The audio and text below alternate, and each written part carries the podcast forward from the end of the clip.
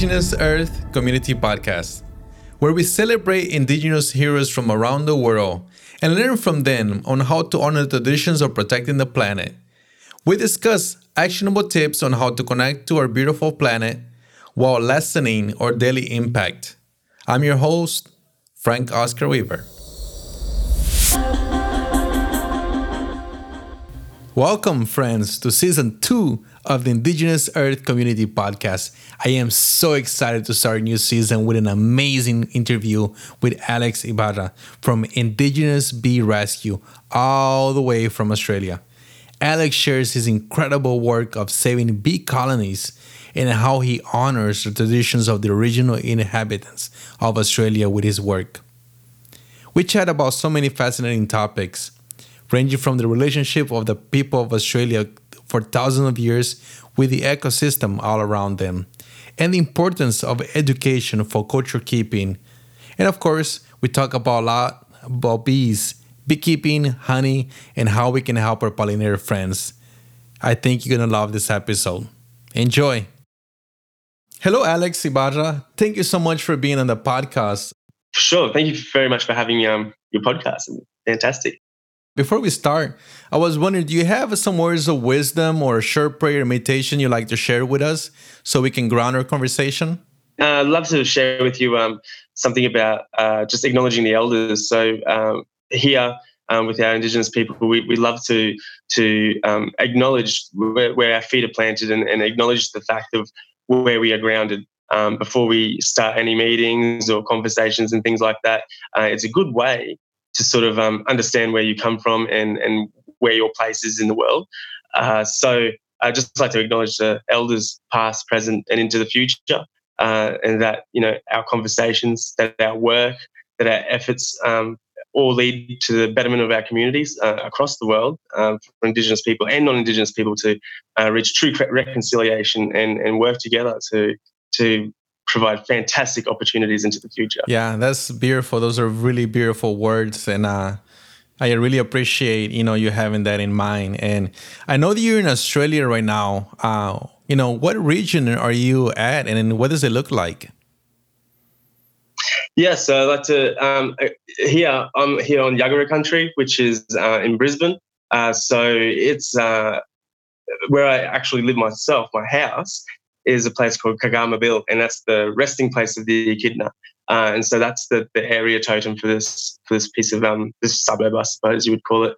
Um, but it's a bit bit broader than that. Um, but yeah, so that that's where where I live, and it's kind of uh, it's a we have a large river that comes through Brisbane, uh, where our city is situated. Uh, the that land is called Meanjin, and it means the hip bone.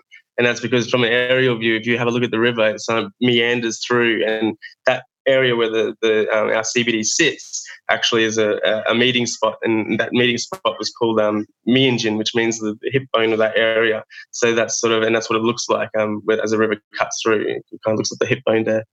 So that's sort of uh, where where I live, and it's, it's quite um, subtropical. So we get steady rain for lots of rain uh, the except the last couple of years has been quite dry. Um, but we get, we often go through drought cycles um, and you know, flood cycles, uh, things like that. Fire uh, affected us last summer quite quite drastically across the whole country, um, and so that's led to um, you know a, a, change in landscape and, and now also a flourishing of new life that's coming from from after those fires as well in some of those areas. Yeah, I mean the Australian fires were all over the news and it was you know crazy how widespread they were. And i know here in florida the fires were part of the ecosystem you know.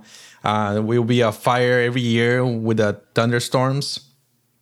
And you can see the the growth that will come uh, right away you know within like weeks of a fire. That region that you are in right now is that uh, is fire part of the ecosystem or is that kind of like uh, it was just like um, rare thing that happened. Yeah, absolutely. No, no. Um, fire has been is is essential part of our ecosystem. So all of our well, the majority of our landscape is full of rich, um, you know, uh, saps and oils and very oily um, uh, landscape. You know, trees. So uh, it's highly combustible, especially during a, a heat wave summer. Uh, the it needs very very little to actually set um, you know the landscape on fire. And that is mainly because of the relationship between indigenous peoples here and the landscape itself um, that for so long um, you know peer-reviewed articles have it as far as uh, 80 to 90,000 years, but unpeer-reviewed articles that they're looking at at the moment have it as far as 180,000 years uh, that Indigenous people have been here, um, uh, making it the oldest active, um, you know, continuous civilization in the history of the planet at this stage. Um, and so it's sort of you look at the relationship between the land and the people, and you have a direct correlation between the relationships. So the difference between what you would get in most uh, systems around the world with with um, you know uh, perhaps in Western ways of looking at ecosystems. That Indigenous people here in Australia have been able to integrate themselves and slot themselves within the actual natural ecosystem. So using um, you know landscape uh, uh, signifiers to be able to actively make decisions around what, what to do and what, what actions to make for the future. So that ensures that you have a symbiotic relationship with the country that you're living on it means that your connection with that country is so much greater because you are actively living amongst it. Uh, you don't look at the landscape as something that you can change, and that well, you do. You look at it, you can change, but you look at for how you can change to benefit not just yourself. Um, if if that sort of makes a bit more sense, it's so the, the landscape here needs fire in order to have rebirth um, because of the way that we've interacted with it um, continually for, for such a long period of time. So, I mean, within Digibee, we, we also work, I mean, we, we look at, yeah, we save bees, but, you know, to, to, to save bees, you also need to save country. You need to look after the surrounding lands that, that, that, that they appear in, they live in, they thrive in.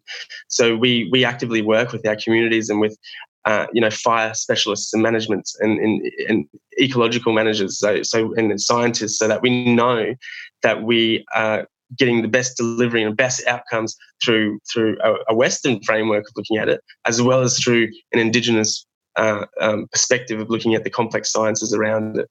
So it's not just um, being able to look at the land and, and, and set fire to it, but understanding what that fire is going to impact. There's different types of fire. There's not just one type of fire.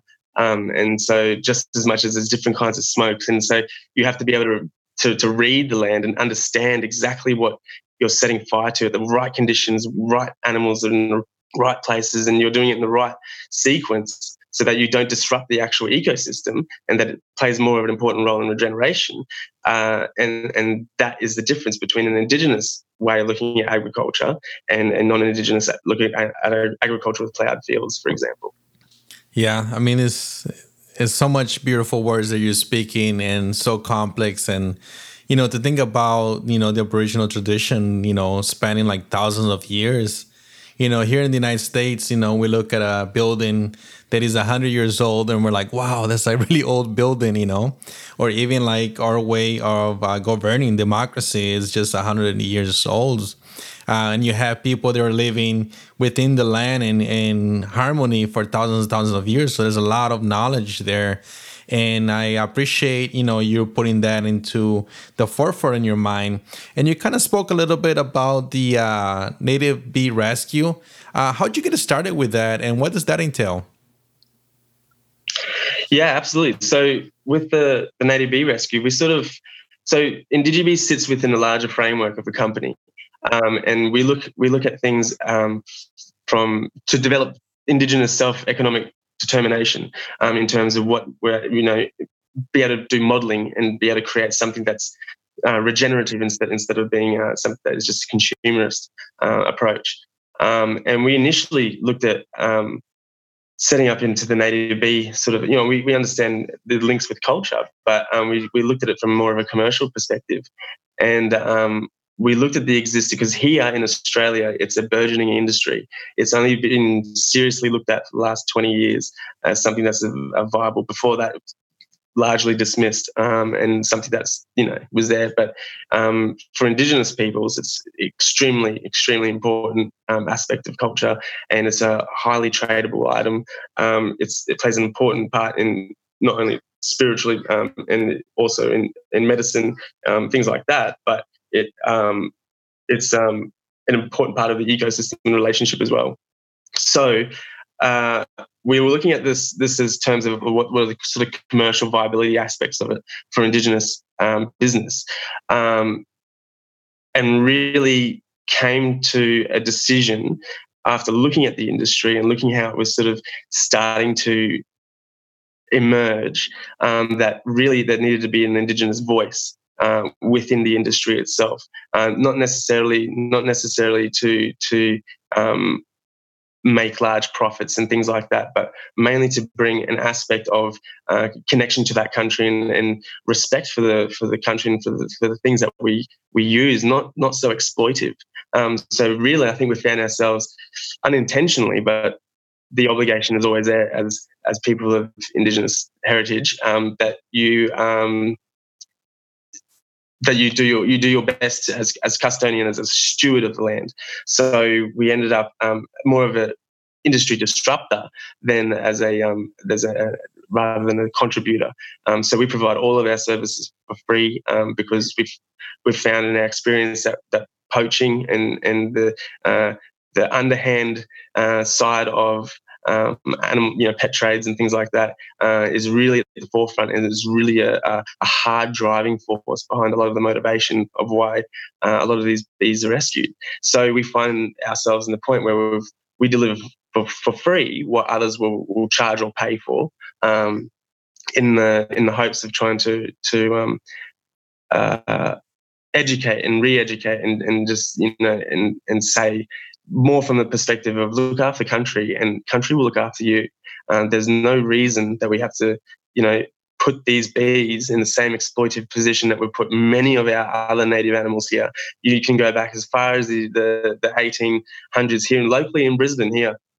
Just up the road, there was a, a, a guy who would collect goannas and then would skin them and drain them down to make goanna oil, which is absolutely amazing medicinal properties for your skin and all sorts of things, right? It was a wonder. It was a wonder, a wonder miracle sort of um, potent that would potent that would go around the uh, go around the world, right? Um, but the number of goannas that had to be slaughtered in order to make that um, was at a commercial scale. Uh, so the, the sustainability of that was was questionable. Um, and obviously laws change and things like that and those practices stop. But there's you look at the the nature and the uniqueness of the animals and the the, the relationship that they have here in australia um, we can't really be messing with that too much. We already um, mess with them with introduced species things like honeybees are introduced here um, toads foxes rabbits um, you know, we've got a whole range. You know, even dogs and cats um, have a really massive uh, impact on our ecosystems, even local in ecosystems in um, residential areas. So, and here in Australia, we actually log more area of of um, trees of of rural area of um, than any other Western country in the world at, at, this point. So we're we're logging hard out. We're we're, we're demolishing football fields um, in our efforts to build more houses and to build more mines and to build more resources because that means more profits for the profit for the pocket. But really, that ultimately means more damage for country. And there needs to be a balance between making a profit and looking after our future. Yeah, and I think it really comes to keeping the, the, traditions of the ancestors and respecting, and that's why you bring that approach of sustainability. And you get called to do a bee rescue, and you go there, you pick a hive from one place, and you guys take it somewhere safe.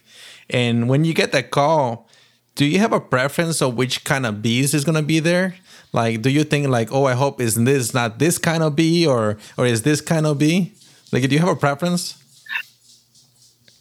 Um, not really, to be honest. Uh, we, we we go out to every bee rescue because we know that there uh, we have techniques and abilities to be able to revive really damaged very, very, very damaged hives. We can we still have techniques to be able to pull them back um, to make them strong. Um, you use incubators, things like that. So, but because of the the the um, complexities around the pet trade here and the way the demand, the supply and demand sort of the demand is way outstripping the supply. So therefore, the price of bees are actually increasing. So um, the the ability to we go out to rescue as many bees as we possibly can. So even if it's a honeybee, uh, you know, ones that are going to sting you nice and proper, we don't we don't um, actually deal with them ourselves. We have partners that we work with that, you know, we get, oh, we've got Apis beehive here. So we work with Apis beekeepers um, to be able to ensure that they're still rescued. Um, and so, and that still comes at no cost to the client as well, unless it's something very technical and, and needs, you know, heavy equipment or something. Yeah, for sure. And I grew up in, in Paraguay in a very uh, rural area, um, very farmlands, and we live like in the edge of the forest. In our house, uh, the front pillar was like a tree trunk, and there was a colony of bees that lived there. Uh, we call Jataí bees, and the scientific name is Tetragonisca angustula. And um, a lot of the indigenous people come to visit us, and they always told us there was good luck to have a hive in our house. And some other people will come, no, you have to harvest the, the honey because it tastes really good. But we never did it because, you know, it was considered good luck.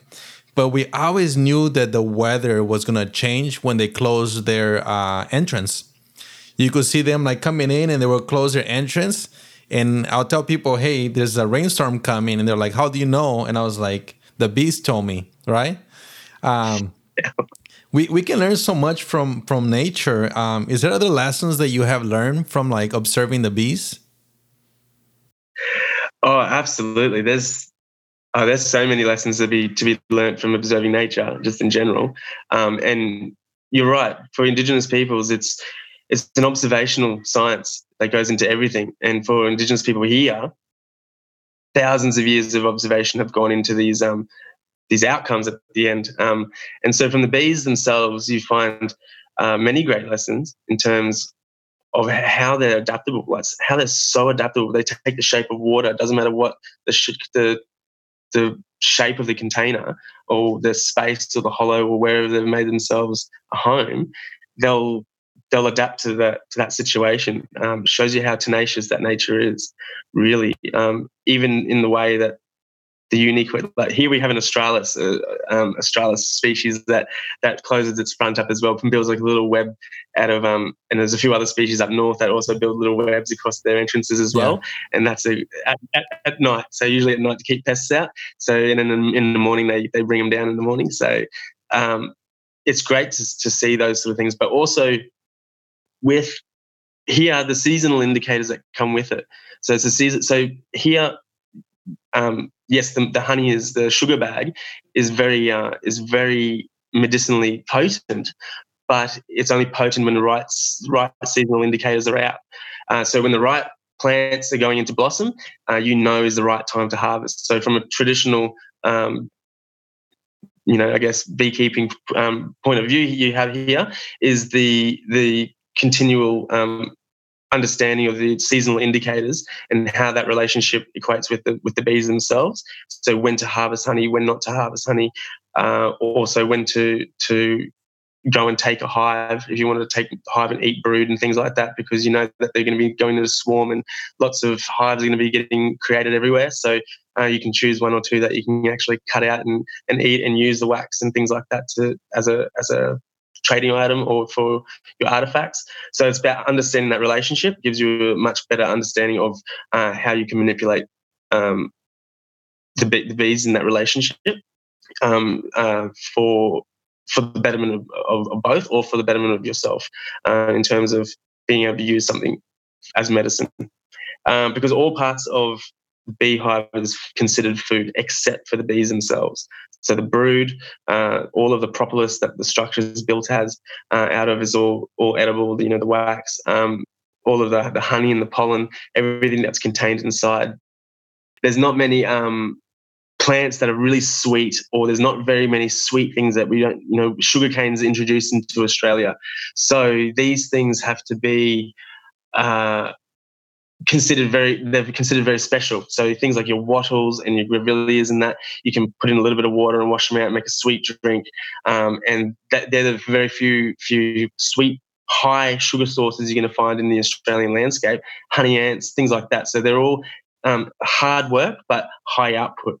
Um, so hard work to get them because it's hard. It's hard work to actually go and track a, a beehive and and go and, and find and cut it out and all the rest of it and do it properly.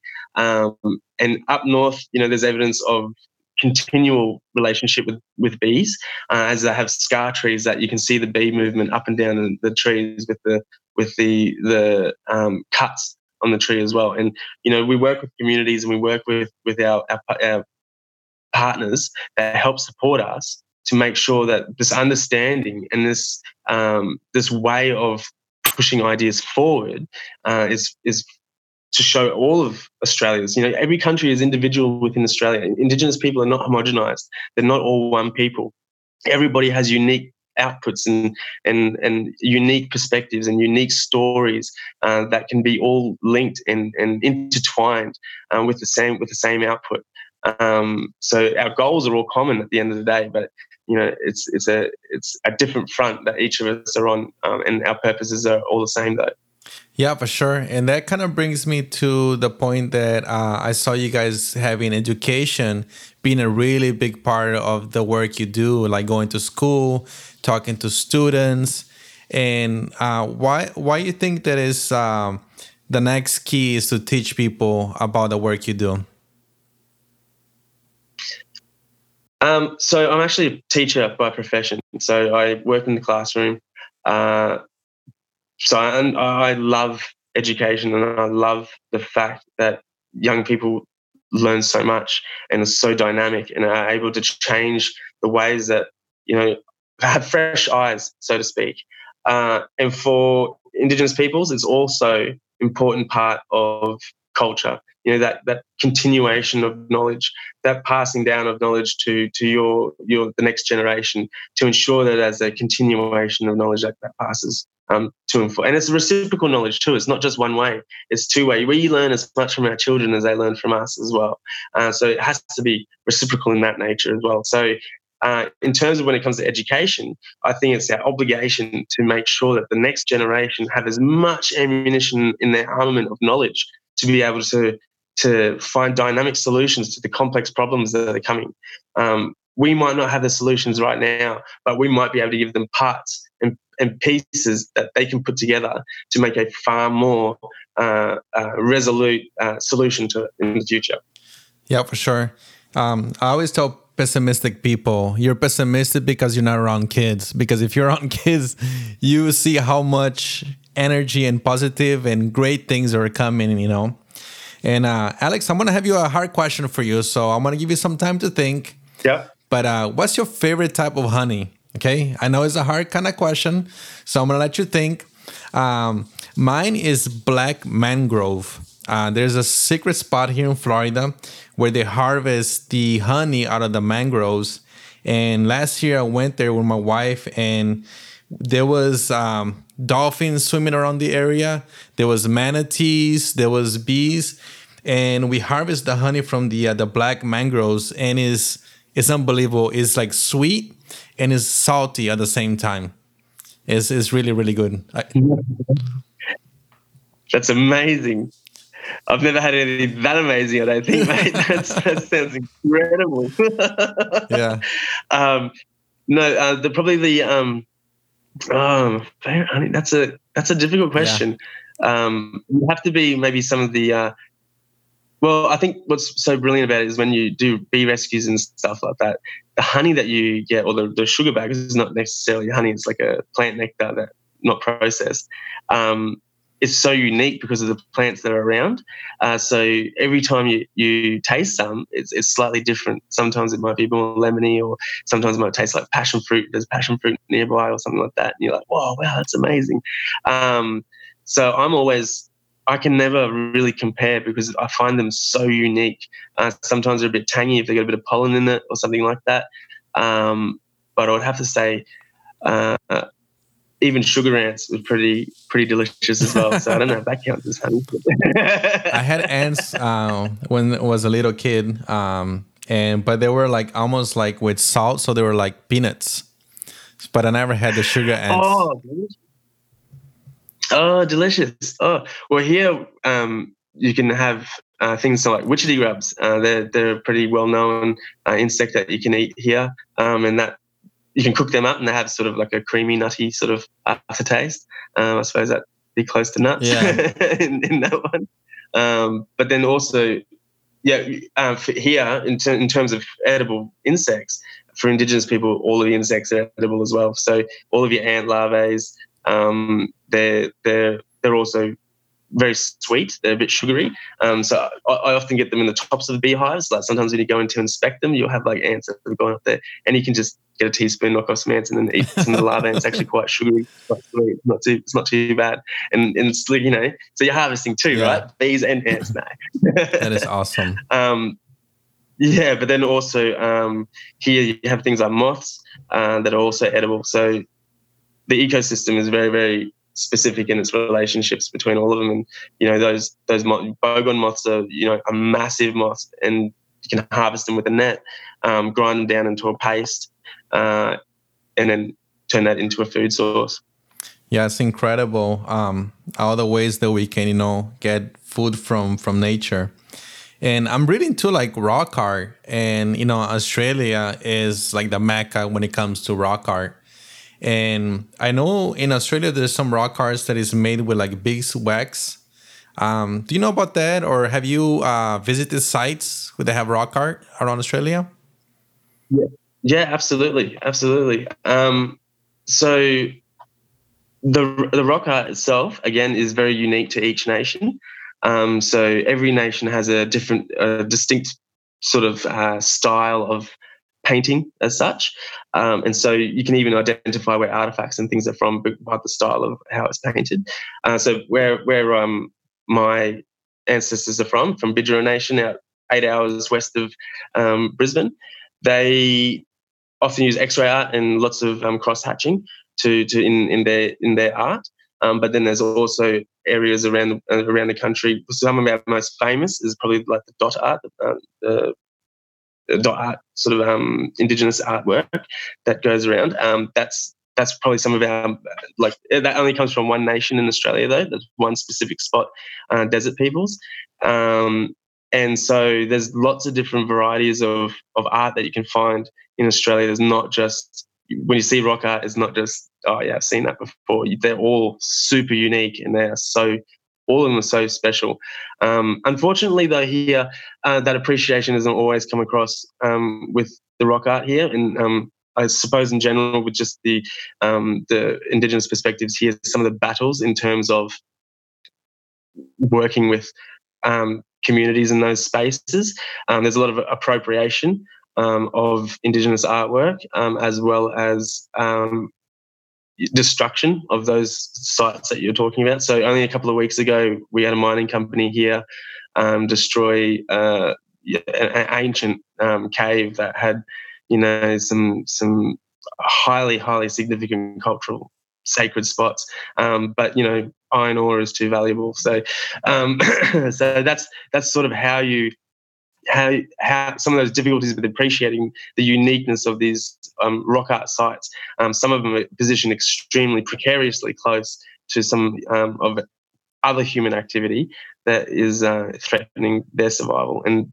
those rock arts, you know, as the variety of they are, I always sort of compare them to the blackboard in the classroom. You know, it's kind of like you're walking into a classroom where the blackboard is still actively being used and you know you might not necessarily understand everything that's going on there but if you to a person who does understand that's information that's crucial teachings um, and so it's important that we we understand and respect those those sacred rock art sites and with the in regards when you were talking about with the beeswax um, here we a lot of the artwork is formed out of natural uh, pigments and dyes.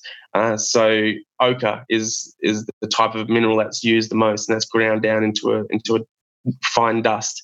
Um, there's yellow, there's black, there's red, there's um, all sorts of different colors, and, and they're very earthy. Um, now, if you melt down the beeswax, the propolis, and you mix it with ochre, it gives you a, a, a essentially an oil-based paint.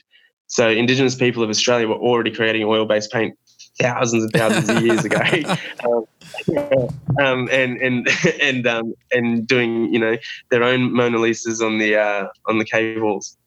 yeah, that's that's awesome, and it's kind of interesting that you mentioned that you know the rock art is almost like a chalkboard because you know when we went to visit the, a lot of the rock art sites, and you know we're we're looking and in in Paraguay, you know, back then when I was growing up, rock art was not very well known, and each group of people they would always try to interpret different ways, but they never asked the indigenous people what it meant, right? But because they're like, oh, this is where like giants because they were so tall and they could um, write on the walls, or there were like uh, small people. That's why it was on the bottom, right? But uh, one thing that I remember was that a teacher came and said like, no, like the when you're gonna write something, you always do it at eye level. So it's not like we had people different heights. It's just that the floor changed with which with time. So that kind of remembers when you're talking about uh, a chalkboard and when you look at those symbols, is is it's like an emotion that you feel like like no other to to see those thoughts and those images I highly recommend it for people to to check it out uh, while being respectful, of course. And uh, one day I want to go to Australia and kind of check it out, out the uh, the rock art uh, you have there. And we know, Alex, we talk a lot about you know all the great things that the bees and um, they do for us, what we can learn. But I know that the population of pollinators and bees are declining throughout the world. Why is that?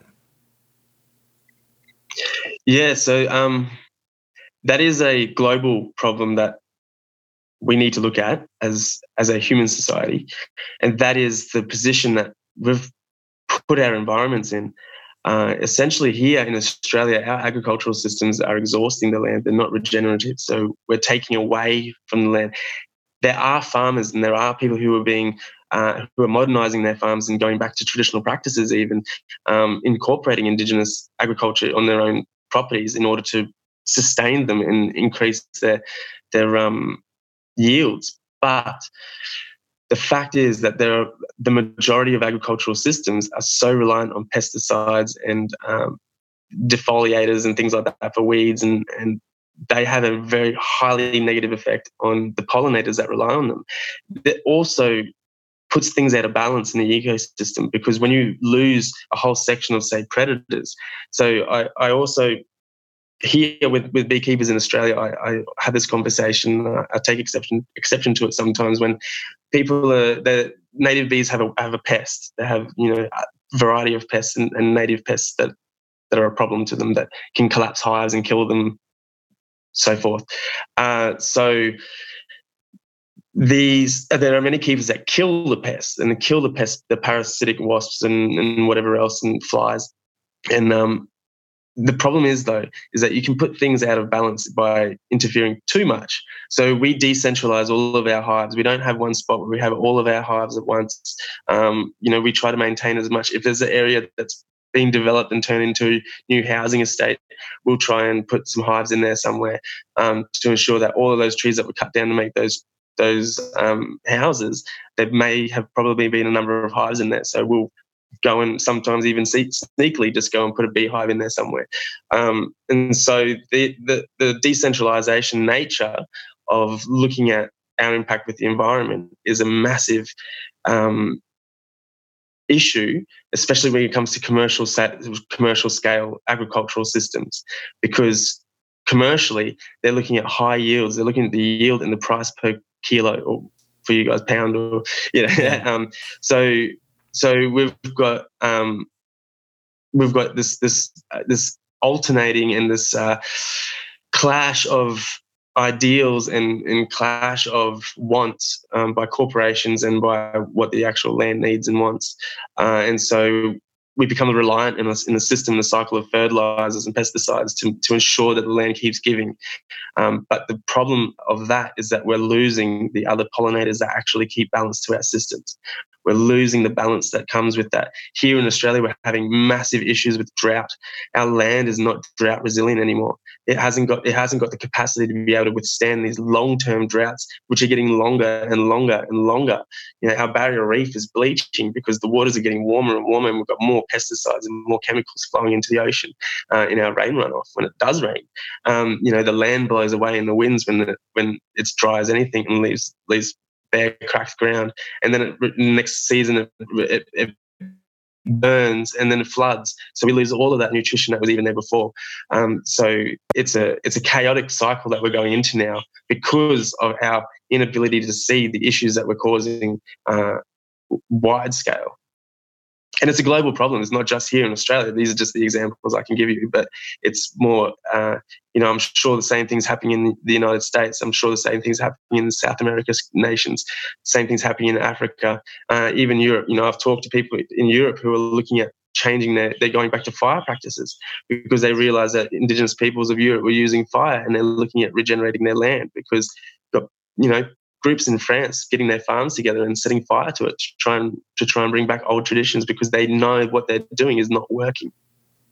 Yeah, it's our world is going crazy, and it feels like as humanity we're not able to to look beyond um, our little corner where we live and stop and pay attention to the people that have been here since the beginning and what they've been doing and if we are able to do that then maybe we can like learn and create a world with more harmony that is going to be able to feed everybody but also take care of everybody.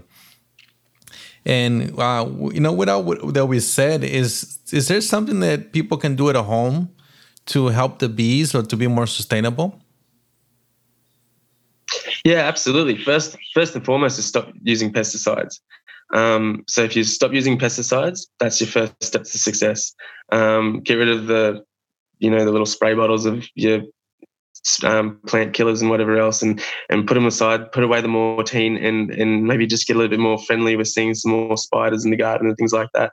Uh, if you have a lawn, lawns. Uh, lawns are the, essentially the equivalent of a desert landscape for pollinators.